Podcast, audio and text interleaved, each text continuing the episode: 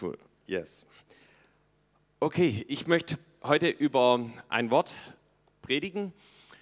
Ähm, da hatte ich eine Gebetszeit und zwar war das ziemlich direkt nach dem Marsch der Nationen und Gott fing an, über ein ganz spezielles Wort in der Bibel zu sprechen und ich muss euch ganz ehrlich sagen, ich habe das schon tausendmal gelesen, so gefühlt, ja, und ähm, schon oft zitiert und äh, aber irgendwie ist mir die Bedeutung dieses Wortes noch nie so wirklich klar geworden. Ich äh, hab, fand es dann total interessant und äh, dass es eben auch direkt nach dem Marsch der Nationen war. Und das ist ein, ein ganz spezielles Wort, das sich komplett durch die ganze Bibel zieht, äh, durch das Alte wie durch das Neue Testament. Und es handelt sich um das aller, allererste Wort in der Bibel. Ja, vielleicht weiß das der eine oder andere schon, äh, was das für ein Wort ist. Ähm, ist also ganz simpel, einfach am Anfang. Ja, sag mal am Anfang. Sehr gut, darum geht es heute. Ähm, und äh, es ist also auch das allererste Wort in der Torah. Und du musst wissen, dass die Torah, die hat also kein Vorwort, keine Einführung oder Inhaltsverzeichnis. Sie beginnt also direkt mit diesem Wort am Anfang und auf Hebräisch heißt es Bereshit. Sag mal Bereshit. Okay, und das lesen wir ähm, natürlich in 1. Mose 1, Vers 1 und Johannes 1, Vers 2. Ich habe da auch eine, den Text auf der Folie, die zwei Verse, eins weiter. Sehr gut. Also, äh, am Anfang schuf Gott Himmel und Erde und äh, da taucht also dieses Wort Bereshit zum allerersten Mal auf und es wird natürlich dann auch immer wieder wiederholt und eine ganz zentrale Stelle, die kennen wir jetzt natürlich alle, weil wir uns erst vor kurzem mit Johannes beschäftigt haben. Also Johannes 1, Vers 1 und 2. Am Anfang war das Wort und das Wort war bei Gott und Gott war das Wort. Dasselbe war am Anfang bei Gott. Also wenn wir diese beiden Stellen lesen, dann ist uns also ganz klar, eben der wo schon mal ein bisschen in der Bibel gelesen hat, dass es da eben um die Schöpfung geht. Äh, also ganz am Anfang eben, als Gott die Welt geschaffen hat. Äh, das ist also ziemlich logisch. Klammer auf, ich möchte hier noch einen kleinen Hinweis geben, ähm, dass es äh, Gott da nicht in allererster Linie um die Jahreszahlen geht, ja, ob die Erde jetzt 6000 Jahre ist oder irgendwie länger auch wenn das Tübinger schwäbische Blättle da ziemlich viel Wert drauf legt, äh, sagt Gott jetzt an der Stelle nicht im Jahr Null schuf Gott Himmel und Erde, ja, sondern am Anfang. Ja, das heißt, ähm, es ist wie so ein Raum, den Gott öffnet und wo er dann eben etwas anfängt mit dieser Erde und etwas hier anfängt zu existieren. Und das, glaube ich, hat Gott auch ganz bewusst gemacht. Er sagt, ey, da gibt es noch was viel, viel Wichtigeres. Und das viel, viel Wichtigere ist eigentlich in der ganzen Schöpfungsgeschichte, dass es darum geht, dass Gott einen Plan hat mit uns und mit uns in Gemeinschaft und in Beziehung leben möchte. Okay, Klammer zu. Wir wollen jetzt also uns zuallererst mal ist jetzt für mich auch brutal spannend, weil ich das so noch nie gemacht habe, äh, das hebräische Wort uns anschauen, ja.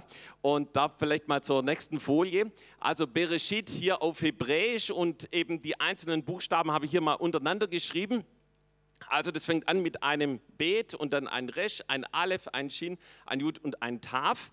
Und das ist, wenn man sich ein bisschen damit auskennt, also ich muss ganz ehrlich zugeben, ich habe darüber was gelesen, ist es brutal interessant. Also der erste Buchstabe wird wohl in der Torah also auch etwas größer dargestellt. Deshalb habe ich das versucht hier auf der Folie auch so darzustellen.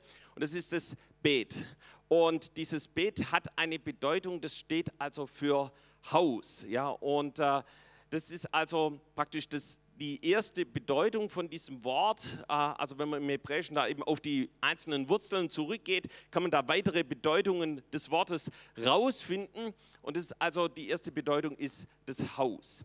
Und äh, das kennen wir vielleicht schon aus anderen Namen, die auch mit Bet anfangen. Das ist so wie in Deutschland mit, fangen viele Ortsnamen mit Bad an, ja, Bad Wildbad und Bad irgendwas, ja. Äh, so fangen in Israel viele an mit Bet, ja. Fällt euch da eins ein? Genau, Bethlehem, ja. Und Lehem, wenn du ein bisschen Hebräisch kannst, ja, bedeutet sowas wie Brot, ähm, also das Haus des Brotes, ja. Und ist es nicht der Hammer, äh, dass eben die Bibel mit Bet anfängt und Jesus in Bethlehem geboren ist und ähm, das eben das Haus des Brotes, wo eben Jesus dann später sagt, ich bin das Brot des Lebens. Finde ich cool, aber gut. Ähm, so, gehen wir einen Schritt weiter. Wenn du jetzt praktisch das Bet und das Resh, also die, die ersten zwei hebräischen Buchstaben zusammennimmst, dann kommen wir zu Bar.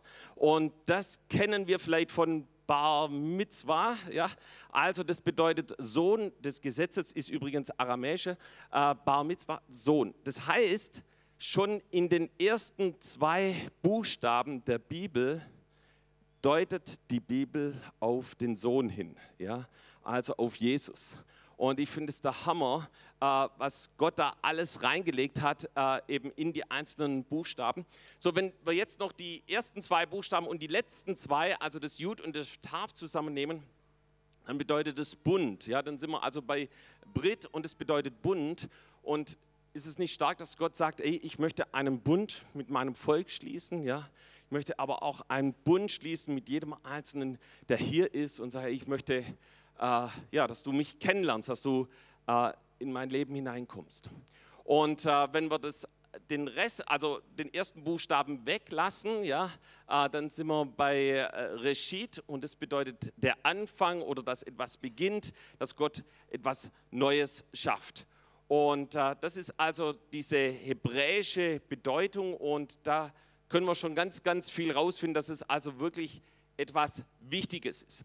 Doch was mich begeistert hat, dass eben dieses Wort Bereshit oder am Anfang nicht nur sich auf die Schöpfung bezieht, wo eben alles angefangen hat, ja, sondern das zieht sich durch die gesamte Bibel und so finden wir das an unterschiedlichen Stellen. Zum Beispiel auch, wenn es um Jesus geht. Johannes 15, Vers 27 sagt Jesus selber, und auch ihr seid meine Zeugen, denn ihr seid von Anfang an bei mir gewesen. Ja? Das heißt, die Jünger sind die Zeugen Jesu, weil sie von Anfang an dabei waren. Also, also dass Jesus bei der Schöpfung war, okay, ja, aber ich glaube, die Jünger waren da noch nicht dabei. Das heißt, es ist ein Anfang, hat Gott einen neuen Anfang gemacht, als Jesus auf diese Erde kam.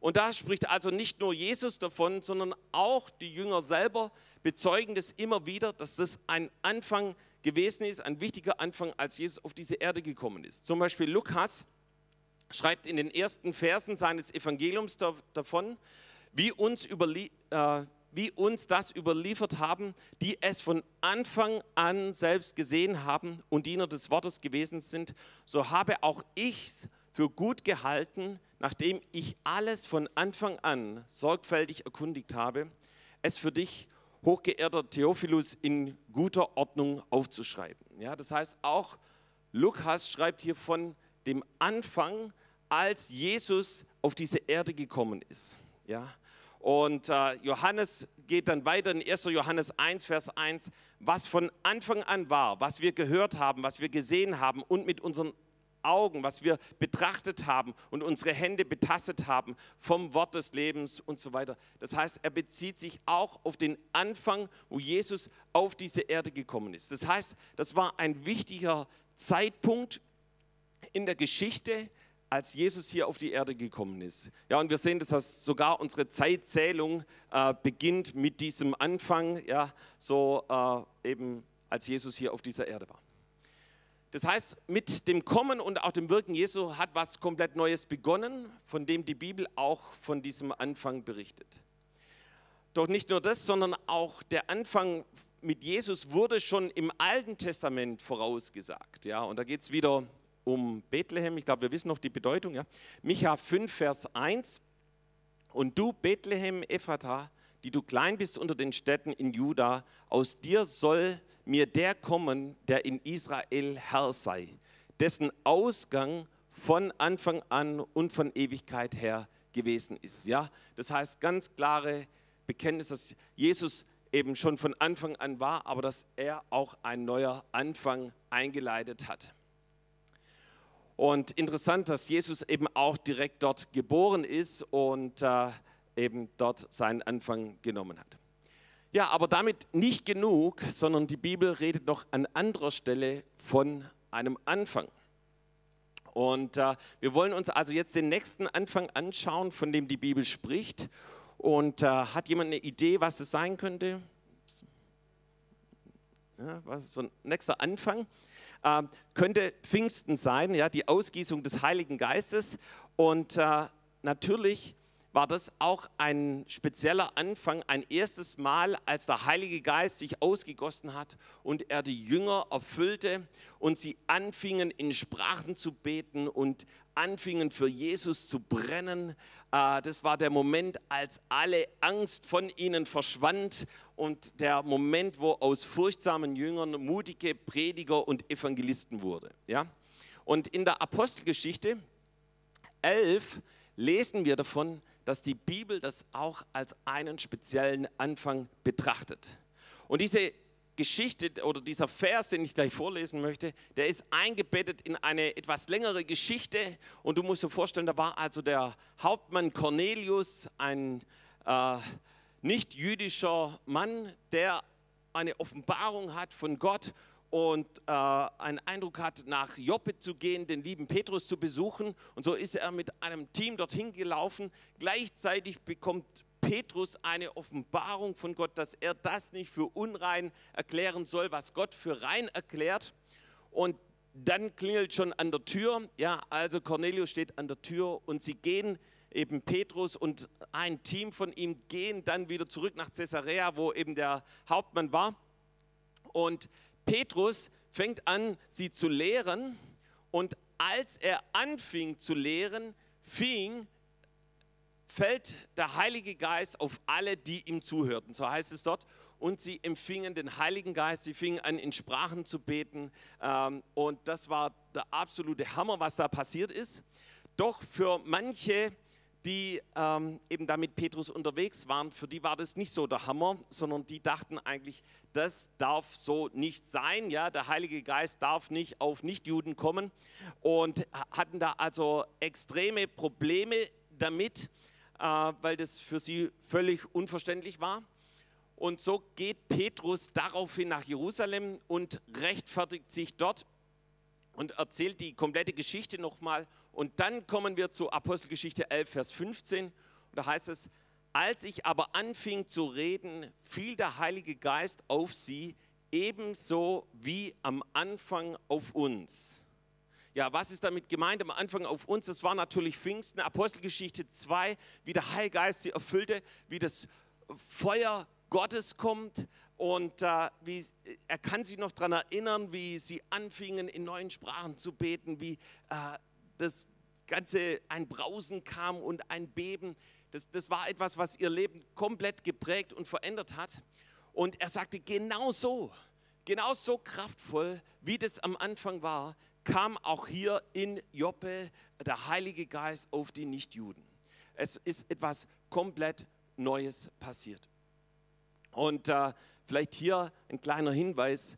Ähm, es ist schon interessant, dass eben Apostelgeschichte 2 von 11 noch gar nicht so arg weit auseinander ist. Das heißt, sie, sie waren es gewohnt, mit dem übernatürlichen Wirken Gottes zu tun zu haben. Aber doch schon bei der nächsten kraftvollen Ausgießung des Heiligen Geistes hatten selbst die, die am Anfang mit dabei waren, so ihre Probleme. Ich war mal vor vielen, vielen Jahren in Ungarn mit meiner Frau und wir haben die sogenannte Tante Maria besucht. Das war früher Jobs und Charlottes geistliche Mutter und wir waren total gespannt, eben sie und ihren Mann kennenzulernen.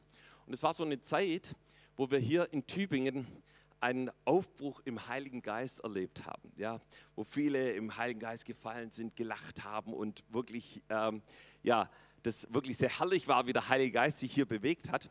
Und wir haben das ihr erzählt und haben, ich glaube, dann auch beiläufig erzählt, ja, es gibt auch so ein paar wenige, die damit irgendwie ihre Probleme haben, dass, wenn der Heilige Geist sich so stark bewegt.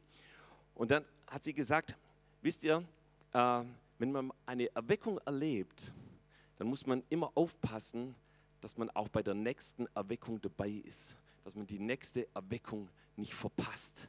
Und als ich heute nochmal diesen Text gelesen habe, habe ich gedacht, ey, guck mal, die haben so stark die Kraft Gottes erlebt, aber hatten schon Probleme, wenn der Heilige Geist einen Schritt weitergegangen ist. Und ich glaube, wir sollten uns daran gewöhnen, dass der Heilige Geist immer wieder Neues schafft. Ja, dass der Heilige Geist Neues hervorbringt. Und selbst wenn wir persönlich bei einer Erweckung dabei waren und äh, das äh, erlebt haben. Und bei der nächsten Erweckung läuft es vielleicht nicht exakt gleich wie eben ein paar Jahre davor oder ein paar Monate davor, sollte unser Herz offen sein für das, was der Heilige Geist tut. Aber wir können auf jeden Fall hier festhalten, dass es ein genialer, krasser Anfang war, als der Heilgeist sich ausgegossen hat. Und es war so ein Anfang, der bis heute sich fortsetzt, wo der Heilgeist immer noch aktiv ist, immer noch äh, sich bewegt und sich immer weiter ausgießt und genauso dich und äh, mich füllen möchte. Ja? So wie es auch hier in der Apostelgeschichte ist, dass es nicht nur einmal war, sondern dass der Heilige Geist immer wieder in neuem Maß gekommen ist. Ja, jetzt bin ich schon fast hier mit meiner Liste am Ende.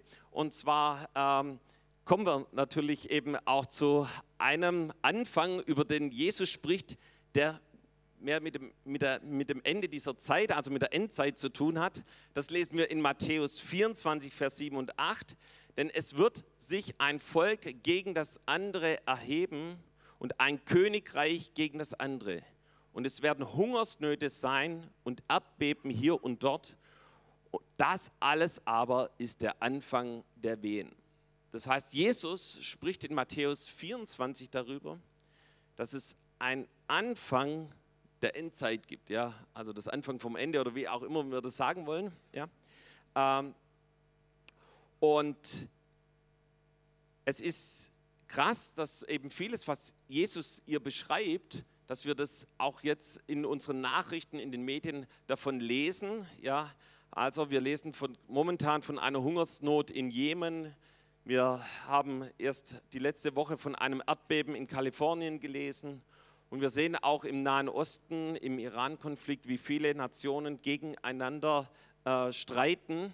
Und äh, das heißt, ich glaube, dass diese, dieser Anfang auch schon passiert ist und wir diese schon mittendrin sind, ja, dass, dass eben auch da was passiert ist.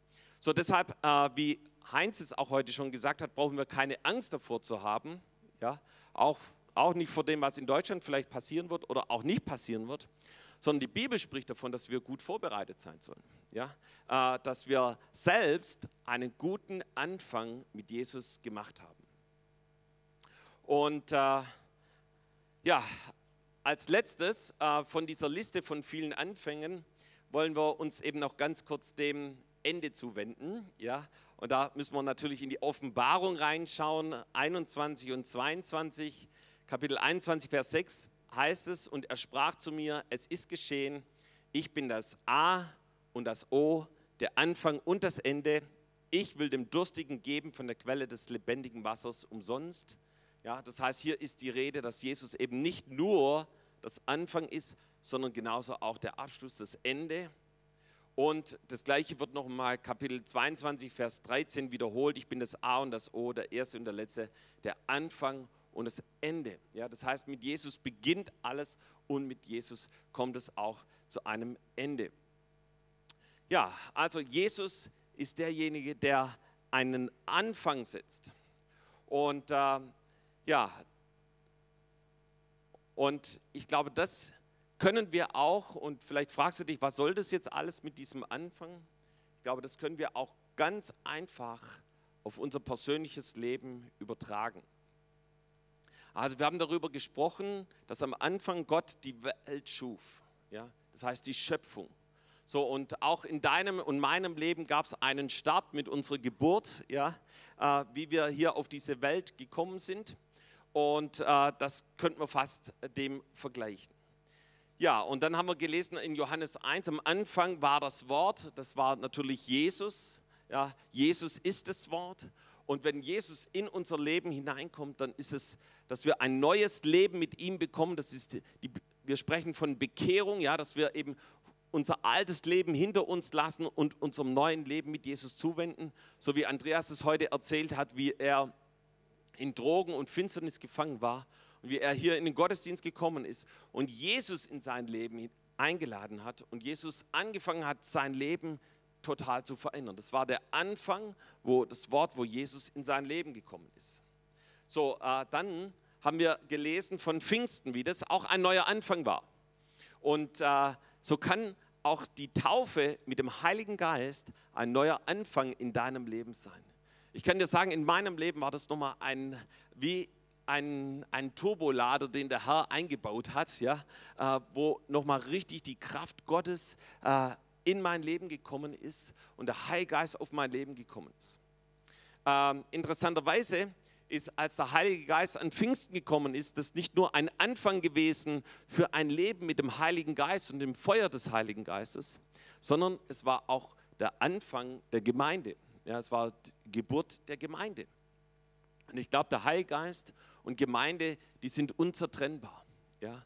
So, deshalb lesen wir Apostelgeschichte 2,38, tut Buße, lasst euch taufen und ihr werdet erfüllt mit dem Heiligen Geist. Ja? Das heißt, es ist etwas, was zusammengehört, was, der, was Gott freisetzen möchte in unserem Leben. Ja, und ähm, dann eben habe ich zum Schluss noch von, den, von dem Anfang der Wehen der Endzeit gesprochen und ich glaube, dass Gott damit sagt, ey, sei gut vorbereitet, egal was auf dieser Erde passiert.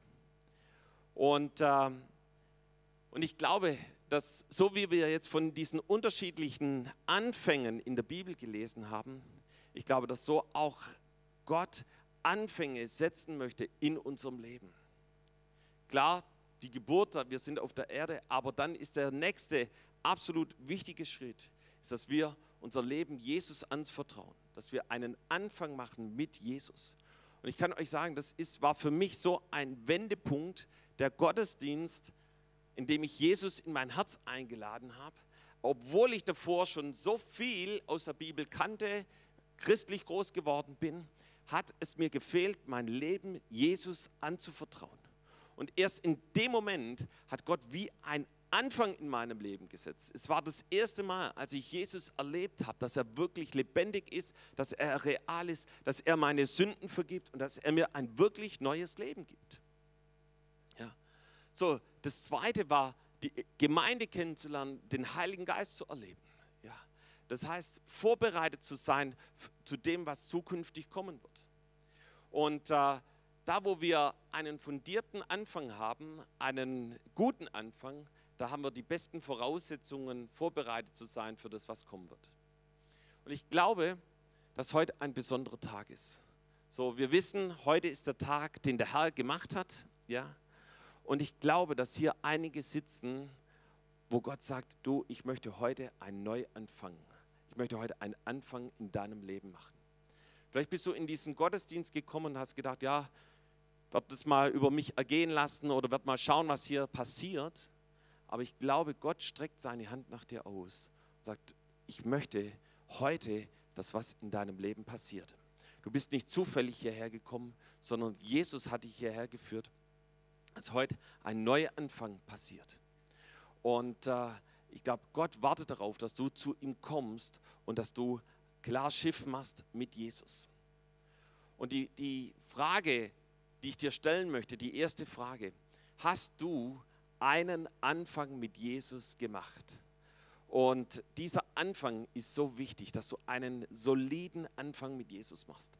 Und ich bin so dankbar, dass ich schon vor, ich weiß nicht wie vielen Jahren, das schon von dem Anfängen der TOS äh, von einem soliden Anfang gehört habe. Ja? Und vielleicht können wir die letzte Folie hier noch einblenden. Ja? Da gibt es so eine Folie, die wir immer wieder auf dem Glaubensaufbauwochenende zeigen. Da heißt es, ein befreites Leben gibt es nur über die vier Bs. Und unter, unterschrieben ist es dann, nur ein fundierter Anfang bringt dich ans Ziel. Ja? Und äh, eben da heißt es, wie wir ein befreites, erfülltes und vollmächtiges Leben in der von Gott für jeden ursprünglich gedachten Persönlichkeit äh, empfangen können, ist nur über die vier Bs möglich. Und das erste B ist die Bekehrung. Ja? Das heißt, dass wir eine klare Entscheidung treffen. Ich möchte nicht mehr ohne Gott leben. Ich möchte nicht mehr in Kompromissen leben. Ich möchte nicht irgendwie religiös leben, sondern in einer lebendigen Beziehung zu Jesus. Ich wende mich von meinem alten Leben ab und folge Jesus nach. Ja, das zweite ist, dass ich mein Leben bereinige. Ja, das heißt, äh, dass ich meine Sünden bekenne, hier mit Lebensbeichte. Ja, dass ich meine Sünden aufschreibe, sage, Jesus, vergib mir meine Schuld und Sünde. Und ich kann euch sagen, das hat so eine Power. Das war muss ich ganz ehrlich sagen, bei mir ein bisschen umkämpft. Ja, äh, irgendwie habe ich mir das nicht so richtig getraut, mal jemand anders, vor jemand anders meine Sünde vor Jesus zu bekennen. Aber als ich das gemacht habe, habe ich gemerkt, was für eine befreiende Wirkung das hat. Es war wie wenn ein riesiger Rucksack von mir abgefallen ist. Und ich kann dir sagen, das brauchst du für einen fundierten Anfang. Das andere ist Befreiung. Ja? Hey, Jesus ist der, der dich wirklich frei macht. Da, wo du noch gebunden bist an Albträumen, an Süchten, an Alkohol, Zigaretten, äh, an ich weiß nicht was alles, ja, möchte Gott dich befreien, möchte dich rausholen. So, ich war so gebunden, dass, ich, dass es mir schwer fiel zu sprechen, auf Leute zuzugehen. Und Jesus hat diese Ketten über meinem Leben zerbrochen. Ja, und das, das letzte ist die Bereinigung und Wiedergutmachung. Ja, das heißt, dass ich da an den Ort gehe, wo ich merke, ey, da bin ich vor jemand schuldig geworden und es wieder in Ordnung bringe. Ja. Auch da hat Gott damals zu mir gesprochen, ja, ich habe eine Versicherung betrogen und ich bin zu dieser Versicherung hin und habe gesagt, es tut mir leid, den und den Betrag habe ich sie betrogen, ich möchte es wieder gut machen. Und die haben so große Augen gekriegt und wussten nicht, was sie mit mir anfangen sollten und haben mir dann empfohlen, das ja nie wieder zu tun und haben mir diese Schuld erlassen. Ja? Ähm, aber das hat dazu geführt, dass ich ein reines Gewissen bekommen habe. Ja? Und ich kann euch sagen, das ist so was Kostbares, ein reines Gewissen zu haben. Da stehst du hier im Gottesdienst und betest Jesus an und weißt, dass du reingewaschen bist durch sein kostbares Blut.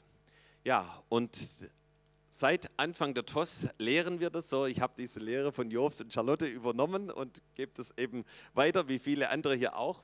Und äh, jeder, der sich darin hält, hat ein solides Fundament.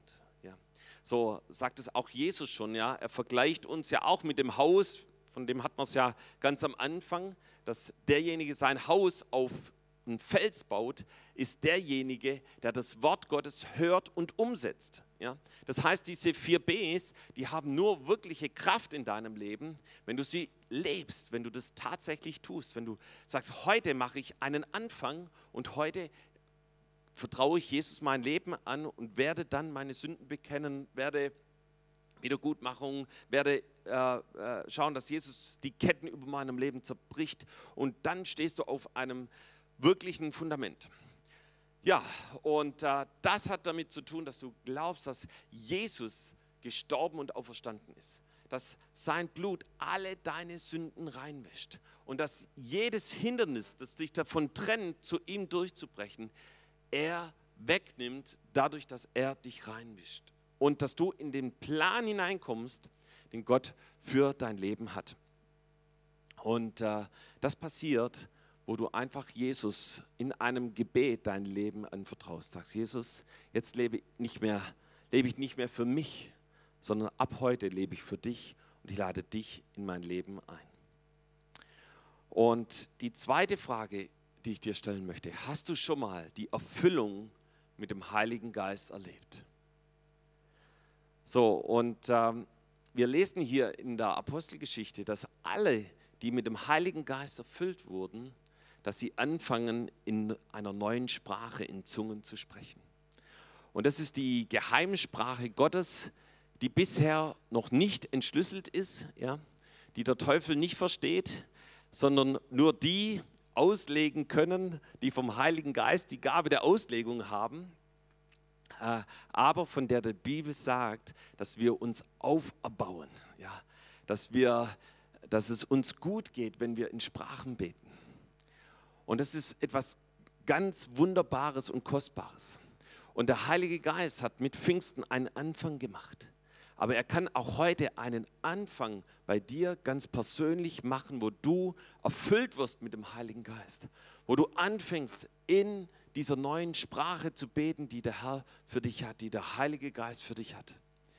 Und genauso gilt es für alle, die auch schon in Sprachen beten eben, dass wir beständig, dass wir immer wieder neu in Sprachen beten, auch in unserer persönlichen stillen Zeit, dass wir dem Heiligen Geist Raum geben, dass wir unseren Geist aufbauen dadurch, dass wir den Heiligen Geist Raum geben und anfangen in Sprachen zu beten.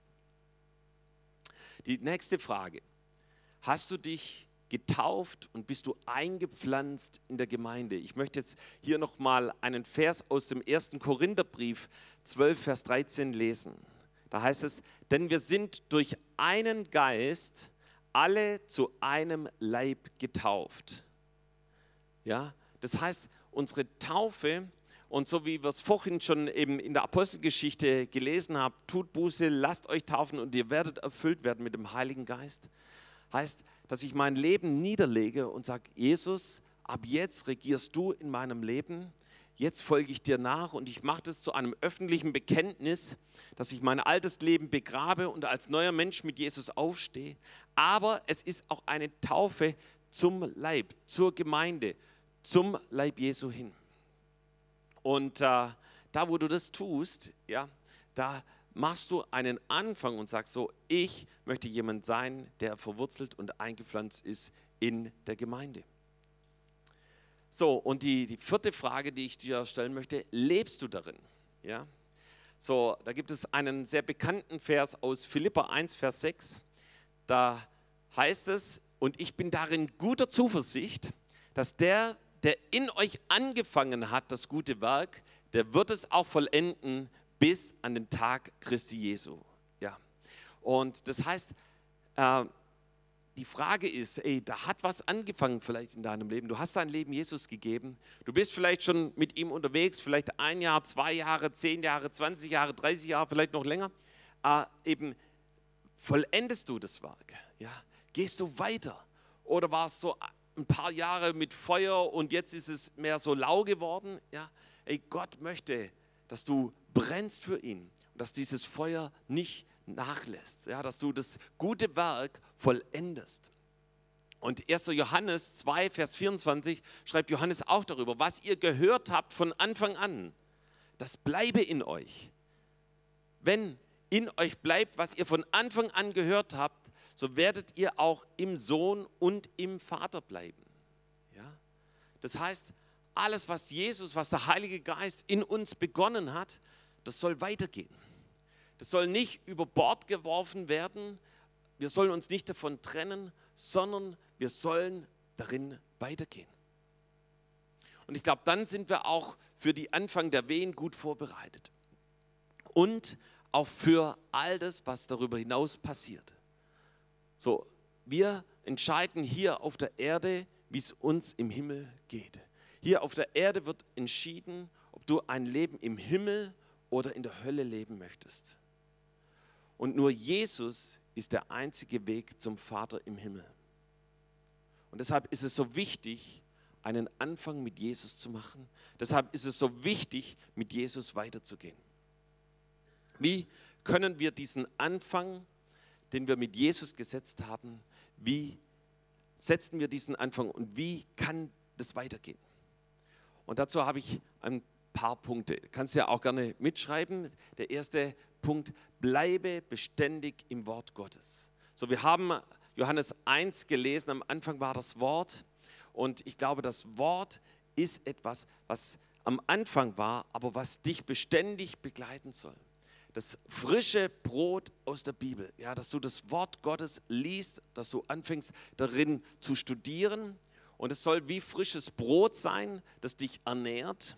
So und manche wissen das, dass ich auch selber gerne Brot backe und wenn es mir einigermaßen gelingt, dann schmeckt es auch richtig lecker, riecht gut.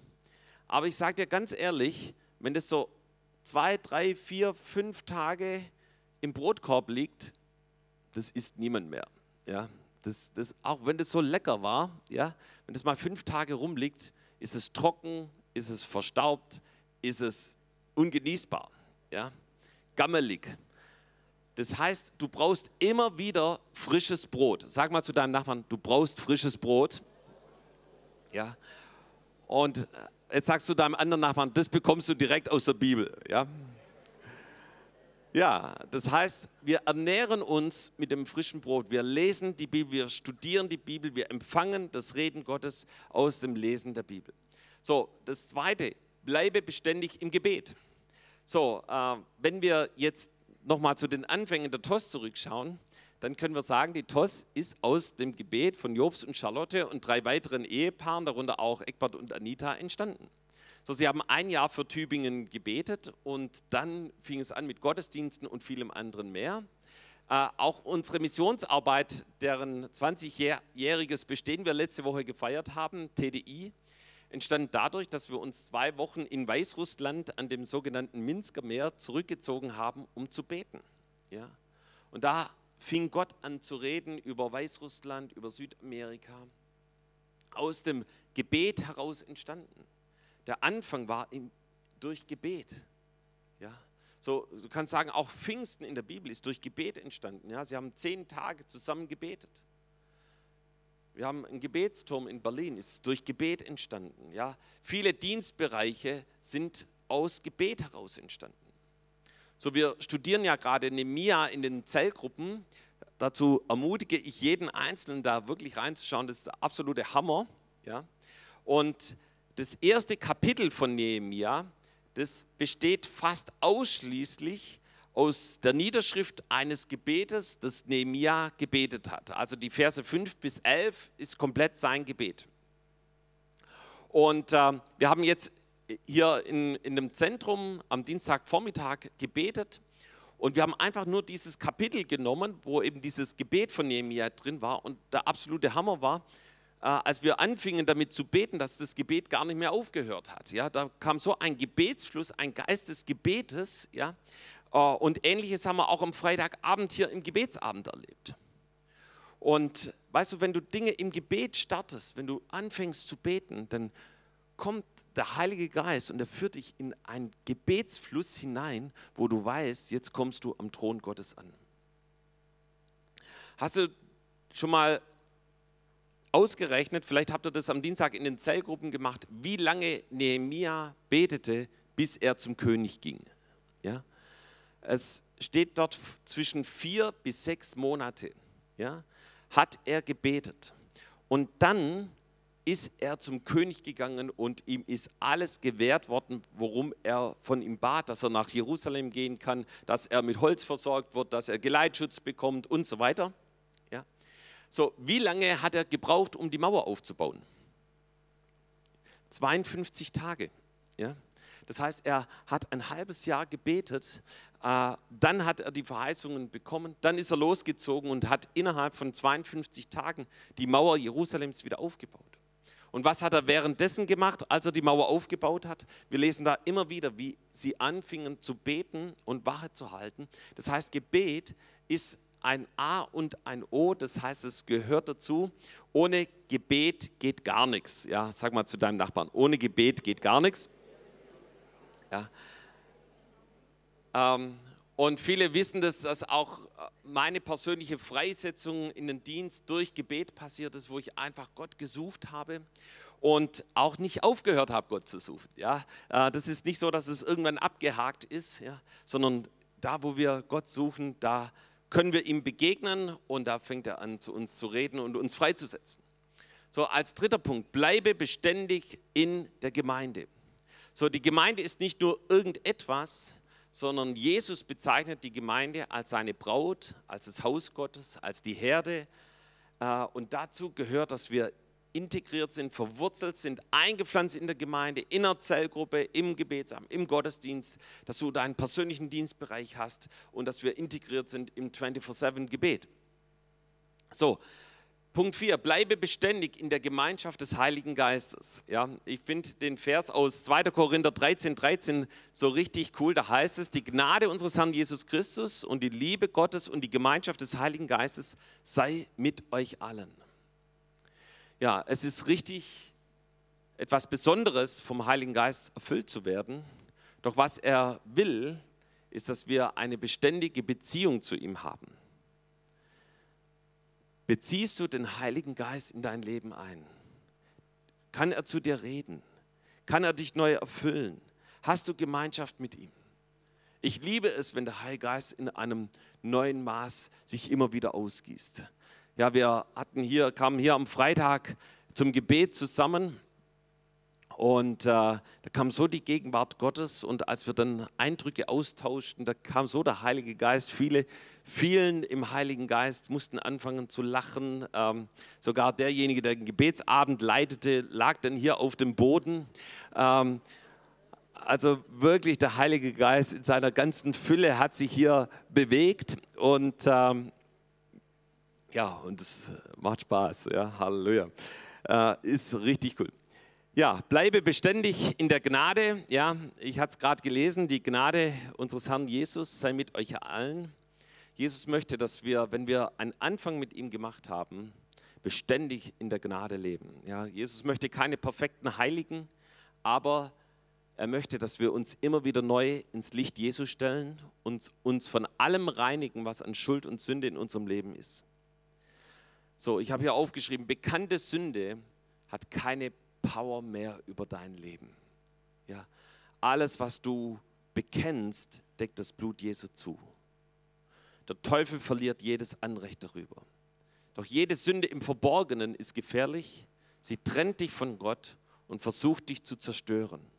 Deshalb lebe beständig in der Gnade und im Licht Gottes. Und als letztes, bleibe beständig im Gehorsam. Da, wo du einen Anfang mit Jesus gemacht hast. Jesus fordert uns heraus, ihm gehorsam zu sein. Darf Jesus zu dir reden? Bist du auch bereit, das zu tun, was er zu dir sagt? Das ist für ein beständiges Leben mit ihm ein Must-Have. Das fängt schon an mit der Umsetzung der vorher genannten Punkte. Doch das geht weiter, wenn Jesus dich um etwas bittet. Ja. So, irgendwann hat Jesus mich darum gebeten, meinen Job aufzugeben und Pastor zu werden. Bist du bereit, wenn Jesus dich darum bittet, deinen Job für ihn niederzulegen, deinen Job vielleicht zu reduzieren, ja, wenn er dich als Evangelist, Lehrer, Missionar oder sonst jemand ruft, darf er das? Oder gibt es da Grenzen der Nachfolge? Natürlich, Gott ruft nicht jeden als Pastor, als Missionar, als Evangelist, aber Gott gibt jedem eine Berufung und ruft Menschen in die Berufung hinein. Bist du bereit dazu? Ja, ich glaube zutiefst, dass Gott mit dem Marsch der Nationen in diesem Jahr einen Anfang gemacht hat. Und vielleicht schauen wir in ein paar Jahre zurück und sagen, weißt du noch, da am Anfang in Sterot, in Kwarsava, in Tiberias und sehen dann, wie der Marsch der Nationen sich weit ausgebreitet hat über ganz Israel und Nationen. Und wir werden dann zurückschauen und sehen, oh, da hat etwas begonnen. Und ich fand es interessant, dass es meiner ersten Gebetszeit nach dem Marsch der Nationen Gott über dieses Bereshit gesprochen hat. Und ich fand es auch interessant, dass wir in dieser Zeit auch einen, hier als Zellgruppen zusammenkamen in einem Family-Abend und wir hörten die ganzen Zeugnisse von Israel. Und hier war, jemand kam auf mich zu und sagte, Guido, hier ist so eine besondere Atmosphäre. Und ich sagte, ja, es ist echt Freude hier. Und nee, sagte die Person, das ist nicht Freude, sondern das ist wie, Gott äh, den Himmel geöffnet hat, ja, wie eine besondere Salbung, die er gegeben hat. Und ich glaube, dass es mit den Zeugnissen, mit dem, was Gott in Israel getan hat, zusammengehört hat. Und ich glaube, dass Gott etwas Neues begonnen hat. Und die Frage ist jetzt für dich und für mich, hey, ist dieser Tag heute ein normaler Tag? Oder machst du diesen Tag zu einem Neuanfang mit Jesus? Machst du ihn überhaupt zu einem Anfang mit einem Leben mit Jesus? Oder magst du, ey, du musst eine Entscheidung für Jesus treffen. Du musst nochmal neu starten. Vielleicht hast du dich von Jesus entfernt. Vielleicht sind da viele Dinge zwischen dir und ihm und, und du erlebst ihn schon lange nicht mehr. Aber du sagst, ich möchte, bin heute hier, um einen Neuanfang mit Jesus zu machen. Und ich glaube, dazu ist Jesus heute hier. Vielleicht ist es hier, dass du sagst, ja Guido, ich habe Jesus schon kennengelernt, aber den Heiligen Geist kenne ich nicht. Ich möchte neu erfüllt werden mit der Kraft des Heiligen Geistes ich glaube, Gott ist hier, um Wunder zu tun heute Nachmittag. Und komm, lass uns zusammen aufstehen und lass uns Jesus, den Anfänger und Vollender, anbeten. Und dann werden wir hier noch eine Zeit des gemeinsamen Gebets haben.